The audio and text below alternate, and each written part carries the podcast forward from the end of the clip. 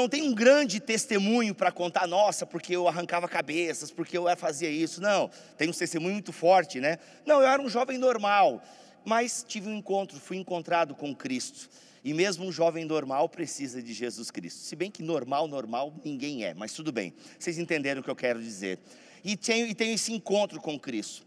Vim de uma família disfuncional, uma família toda quebrada, e a igreja, sem sombra de dúvida, foi um espaço para mim, um jovem de 17 anos, de crescimento e aprendizagem. A igreja de Jesus Cristo, ela é por excelência uma, igre... uma, uma comunidade de aprendizagem, de crescimento. A igreja é, na sua natureza, um lugar, uma comunidade onde as pessoas aprendem e crescem. Porque é isso que Jesus pediu para a igreja fazer. Olha, vão por todo mundo e façam alunos. Vão por todo mundo e discipulem. Então, a essência da igreja é um espaço de irmãos e irmãs que se ajudam. E é incrível como na igreja eu encontrei pai, eu encontrei mãe, eu encontrei irmãos mais velhos, irmãs mais velhas. Na igreja eu encontrei realmente uma família. E eu louvo a Deus. Mesmo numa comunidade fechada, que era a comunidade na qual eu fiz parte no começo da minha jornada, uma comunidade cheia de usos e costumes, mas eu me encontrei ali, eu fui encontrado ali e fiz parte de uma família. E lembro até hoje, quando, por exemplo, o seu Amilcar e a dona Ednir pais do meu amigo Mauro, né, nos momentos que a gente tinha a mesa, e é muito oportuno né, olhar essa mesa aqui, porque como eu fui discipulado à mesa, com o seu Amilcar, com a dona Ednir, ah, com o meu amigo Wagner, e tantos outros que passaram pela minha vida no início da minha jornada, e era a mesa, comendo, que eu era discipulado, que eu aprendi a ser homem, que eu aprendi a ter responsabilidade, a, inclusive a pensar a minha vida, rapaz, faz uma faculdade, entende? Não queira ser só um, um, um, um funcionário da Tupi, ganhar um salário para comprar uma, uma CG e tomar cerveja final de semana. Não, pense um pouco mais a sua vida adiante. Foi na igreja. Na igreja que homens sentaram comigo e, e, e sabe, me discipularam mesmo. Ao seu modo, também me ensinaram a partir da sua realidade, mas como eu aprendi na igreja. Mesmo sem ter um sistema de discipulado organizado, o que é muito bom, igrejas que organizam de forma intencional o seu discipulado e, e planejam e fazem os grupos pequenos, ou os grupos de relacionamento, ou célula, chame como você quiser chamar. Eu era de uma igreja que não tinha isso organizado e planejado, mas é incrível como era intencional. A mesa era intencional. A saída para a pizza e demorar 40 minutos para escolher o sabor era tudo intencional. Que crente é tudo assim, demora para escolher o sabor e aquela coisa toda. E era tudo muito intencional. E glória a Deus por esses líderes, por essas pessoas, glória a Deus pela irmã Zenate. Só pelo nome já percebe que é crente. Como eu orei. Eu, hoje em dia eu oro pouco, porque eu orei tanto naquela época que eu estou com saldo. Mas eu orava com aquela mulher. Na verdade, eu não orava, eu ficava ajoelhado do lado dela, ouvindo ela orar. Quem nunca? Quem nunca teve essa experiência? Quem nunca teve, eu lamento, porque é maravilhoso orar ao lado de alguém de Deus. Era, é maravilhoso estar do lado de alguém que respira Deus. E eu aprendi muito orando com a irmã Zenate. E toda manhã eu ia orar com ela na igreja. E aí eu era discipulado através das suas orações. Na verdade, a viagem de carro, né, da casa dela até a igreja, era um discipulado. Obviamente que o discipulado, ele precisa ser intencional dos dois lados, né? Não adianta só nós termos uma liderança que quer discipular, se a gente também não tem membros que queiram ser discipulados. E eu era essa pessoa que queria ser discipulado. Eu na igreja, eu começava a perguntar para as pessoas sobre a pregação. Porque do nada, um jovem que não gostava de estudar, começou a se interessar por um livro, começou a se interessar por interpretação de texto, vejam vocês. Por que, eu não dei bola para isso no ensino médio? Porque a Bíblia é um livro e precisa ser interpretado, precisa ser lido, compreendido, e de repente esse jovem que nunca levou a sério, que só passou no ensino médio porque bebia com os professores, agora está ali, correndo atrás, porque precisa entender o livro que dizem ser o livro que embasa a vida da igreja, o livro que pauta a existência do crente neste mundo. Estou eu ali então, na fila, todo mundo querendo oração, uma cura de um câncer, uma cura de uma doença, não sei o quê, naquele pregador, e eu estou lá na fila para perguntar uma dúvida, que ele falou um negócio e eu não entendi. E era nítida a cara de frustração do pastor que estava pregando, porque ele já vinha com óleo querendo derramar na minha cabeça. Eu, não, não, o senhor falou ali uma hora na pregação e ele, não, eu queria entender um pouquinho melhor, daí ele me explicava e tal. E eu fazia aquelas perguntas depois da pregação, escola dominical, glória a Deus pela escola dominical. Como fui abençoado, como dei trabalho para os professores da IBD, porque eu realmente ficava agoniado, e como eu sou meio burro, né, melhorei um pouco, mas eu realmente tinha dificuldade para entender, devo ter vários problemas, dislexia, TDAH, essas coisas todas aí, devo ter tudo. E aí eu prestava atenção, mas não entendia, porque me escapavam as referências, né? E aí eu perguntava, não, mas explica de novo isso aqui e tal. E meu Deus.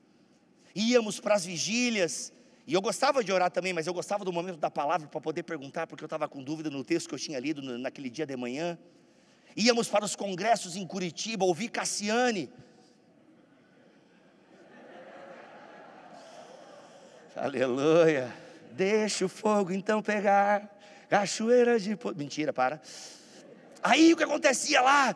E a gente chorava com muito louvor, e babava, e chorava, e falava em línguas. Mas chegava na hora da casa, comíamos. Aí eu perguntava pro, pro, pro casal que tinha hospedado a gente: oh, não vai ter estudo bíblico? Mas, gente, acabamos de voltar do congresso e choraram, babaram, falaram em línguas lá, tudo. Agora você quer estudo bíblico? Meu Deus. E eu passei uma semana, ele gastou todas as pregações dele comigo naquela semana em Curitiba.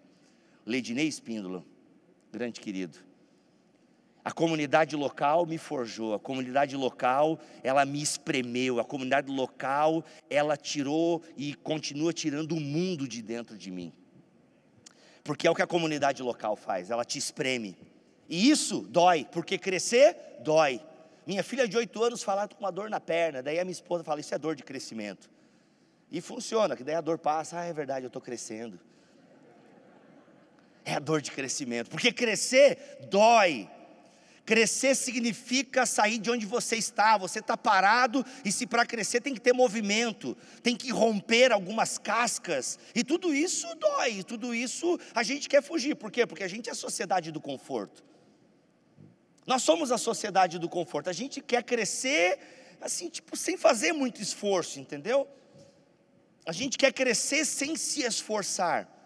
E não existe um crescimento legítimo e duradouro sem a dor do rompimento, do quebrar a casca, do romper, ser rompido. Porque na verdade a vida em comunidade é uma vida desconfortável é uma vida desconfortável, porque na comunidade, como já foi falado várias vezes aqui, encontrarei os diferentes de mim. Encontrarei os que pensam diferente, os que acreditam até em algumas coisas diferentes. E eu preciso, cheio do Espírito Santo, exercer o fruto do Espírito nessas relações. Por que, que a Bíblia fala tanto em longanimidade, paz, paciência, sejam humildes? Por que, que a Bíblia vai falar a todo momento? O fruto do Espírito, se você para para pensar, ele só faz sentido na relação da comunidade. Como diz meu amigo Cacau Marques, por pior que seja o seu irmão e a sua irmã, por pior que seja a vida e a convivência com o outro, é a única coisa que saiu com você do paraíso. A única coisa que sai com você do paraíso é o seu irmão, é a sua irmã. É nessas relações intrincadas que eu preciso aplicar tudo aquilo que eu aprendo com Deus.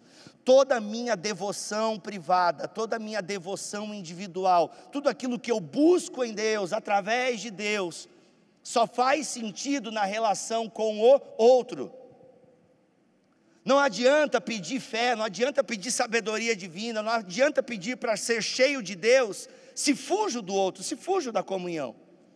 Porque é nessas situações que nós vamos exercer tudo aquilo que aprendemos com Jesus.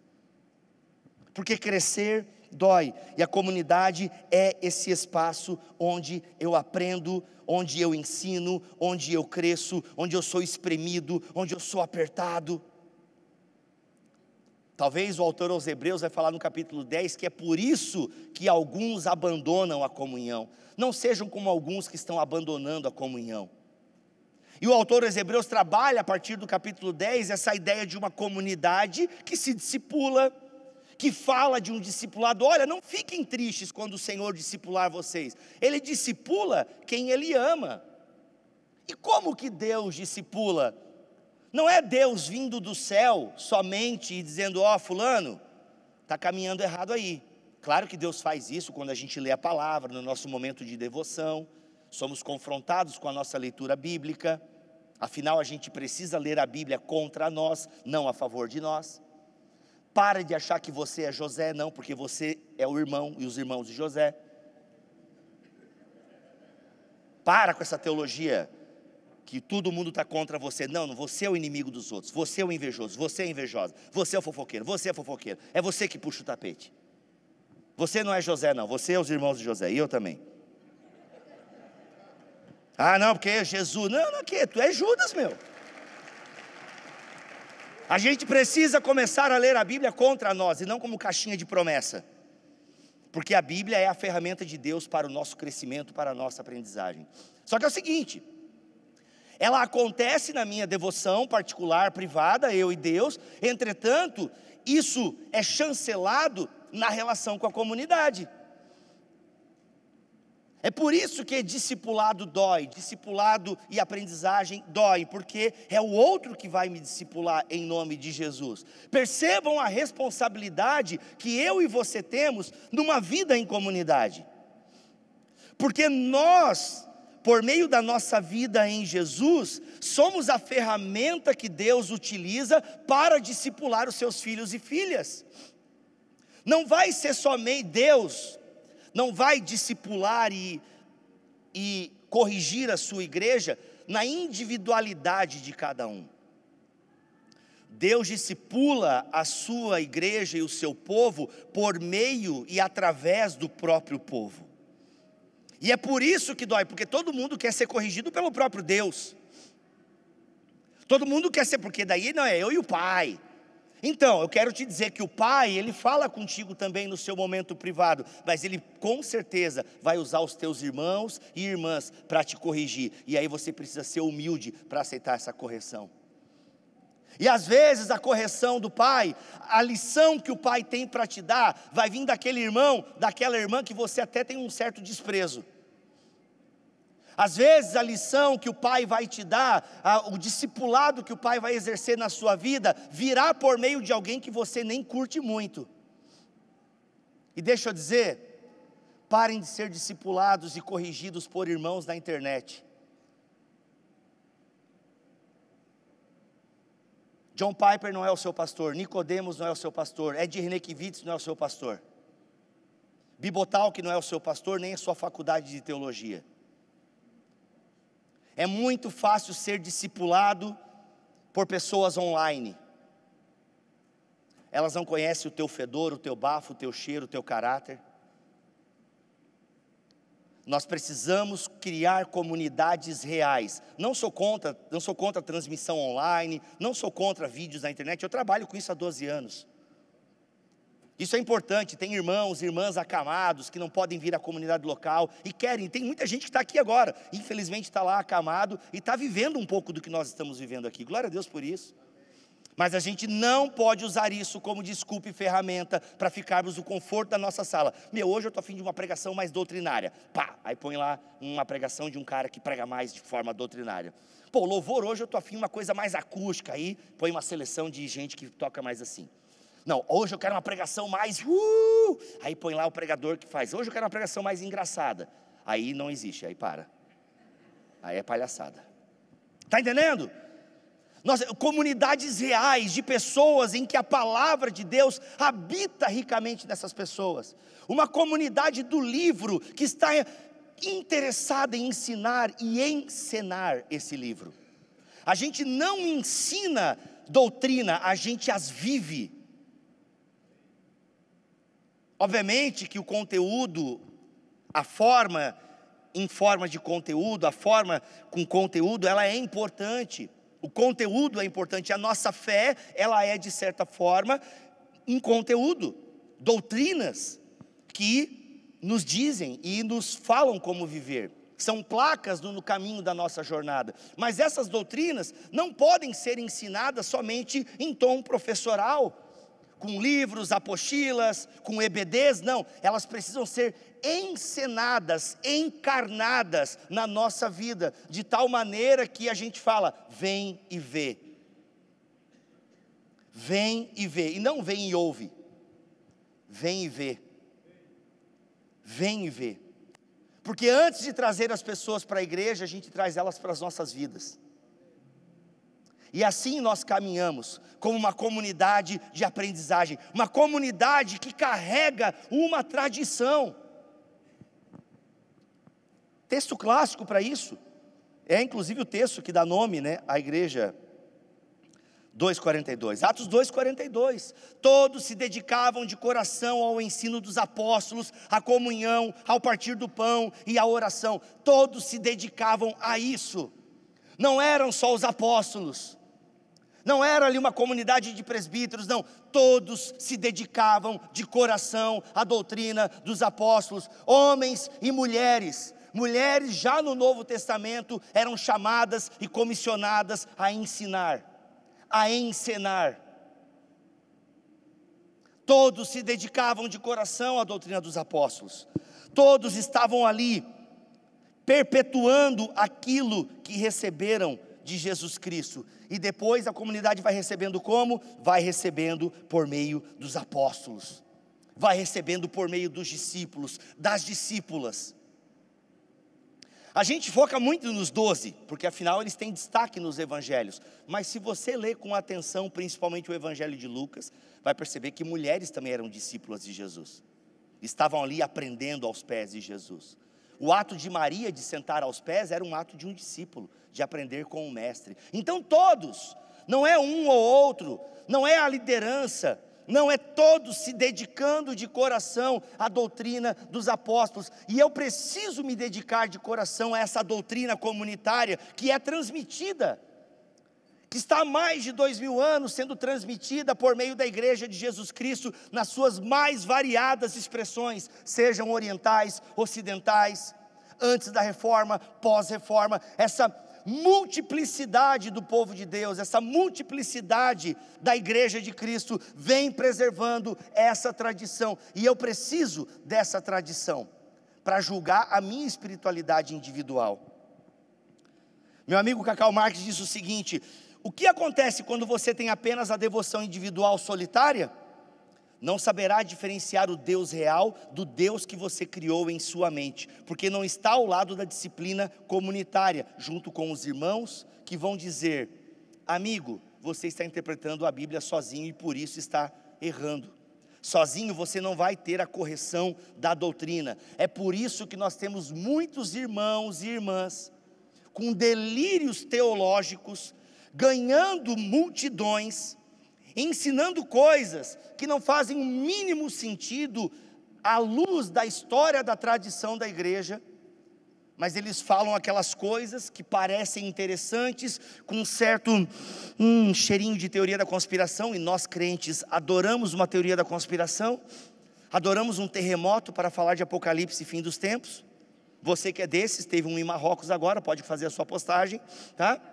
Então o que acontece? Aí a gente vai dando o que? Crédito a essas loucuras e devaneios que a pessoa teve lendo o texto bíblico. Ela leu aquilo, mas ninguém lê o texto bíblico sozinho, a gente lê acompanhado da nossa história, do nosso background. E aí ele vai lendo o texto bíblico, ele parece ter insights, e ele até ora. E parece fazer sentido na cabeça da pessoa. Só que sabe qual é o problema? Ele tem esse insight individual, ele tem esse insight solitário, ele acha que é a voz de Deus, porque afinal ele estava orando e lendo a Bíblia, e aí ele não coloca aquilo sob o crivo da comunidade, e aí ele sai ensinando, ela sai ensinando, e por isso nós temos tantas loucuras. Porque não adianta eu ter a minha individualidade com Deus, se ela não escoar na vida em comunidade. Obviamente que só a vida em comunidade, se a gente tiver apenas a devoção comunitária, se eu apenas ficar só prestando atenção naquilo que estão me ensinando na comunidade, eu posso ter um problema também, porque aí eu acredito em tudo que me falam. Aliás, meu, é, que, que loucura. Muitas igrejas são exatamente esse reflexo de uma liderança que tem insights privados e de uma comunidade que não tem insights privados e só acredita na liderança. Vocês estão entendendo onde eu quero chegar aqui? Como isso é problemático?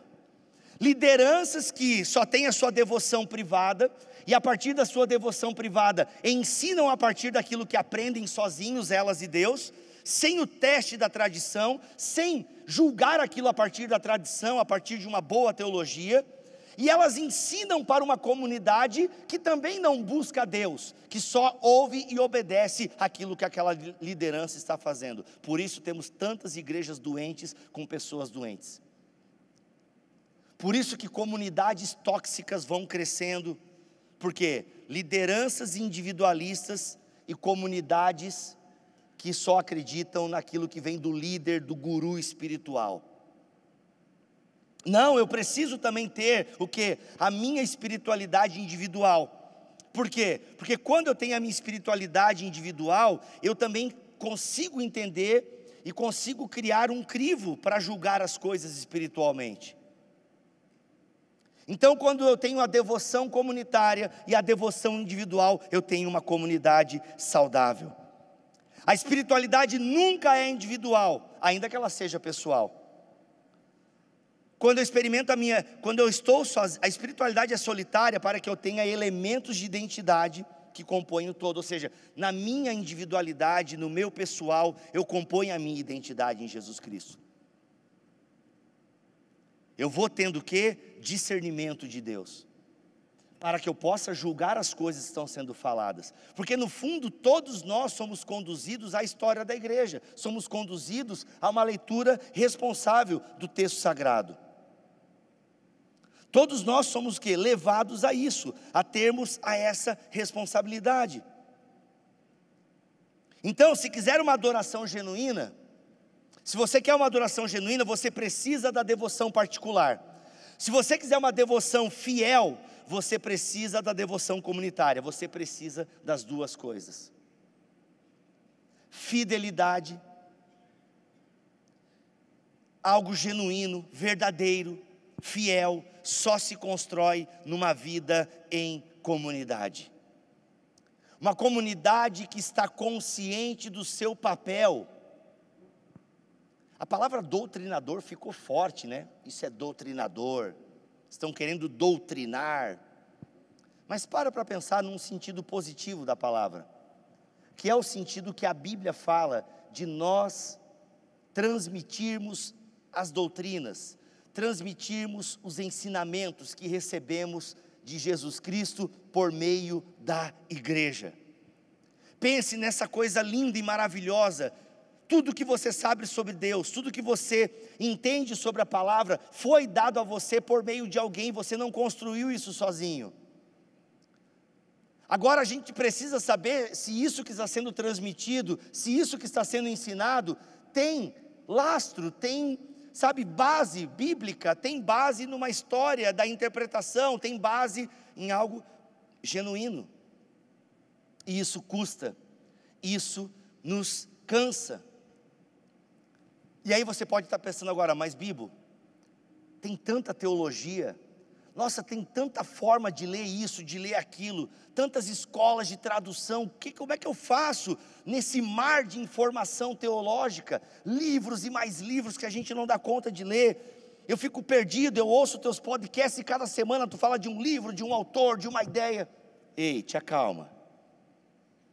Sabe da onde você vai partir para começar a aprender e estudar e se aperfeiçoar? Na sua comunidade local.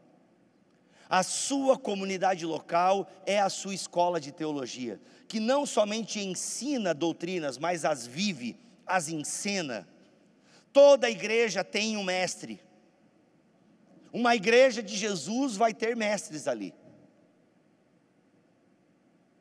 Aí você pensou assim: nossa, minha igreja acho que não tem.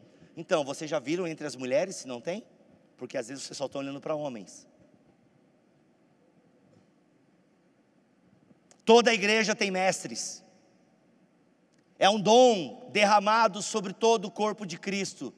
E eles estão ali por quê? Para ensinar, para ajudar você a cavar mais fundo, para você ir um pouco além e sair do leitinho espiritual, que é o que eu vou pregar amanhã à noite, então já fica o gancho amanhã à noite, vou falar sobre crianças em Cristo.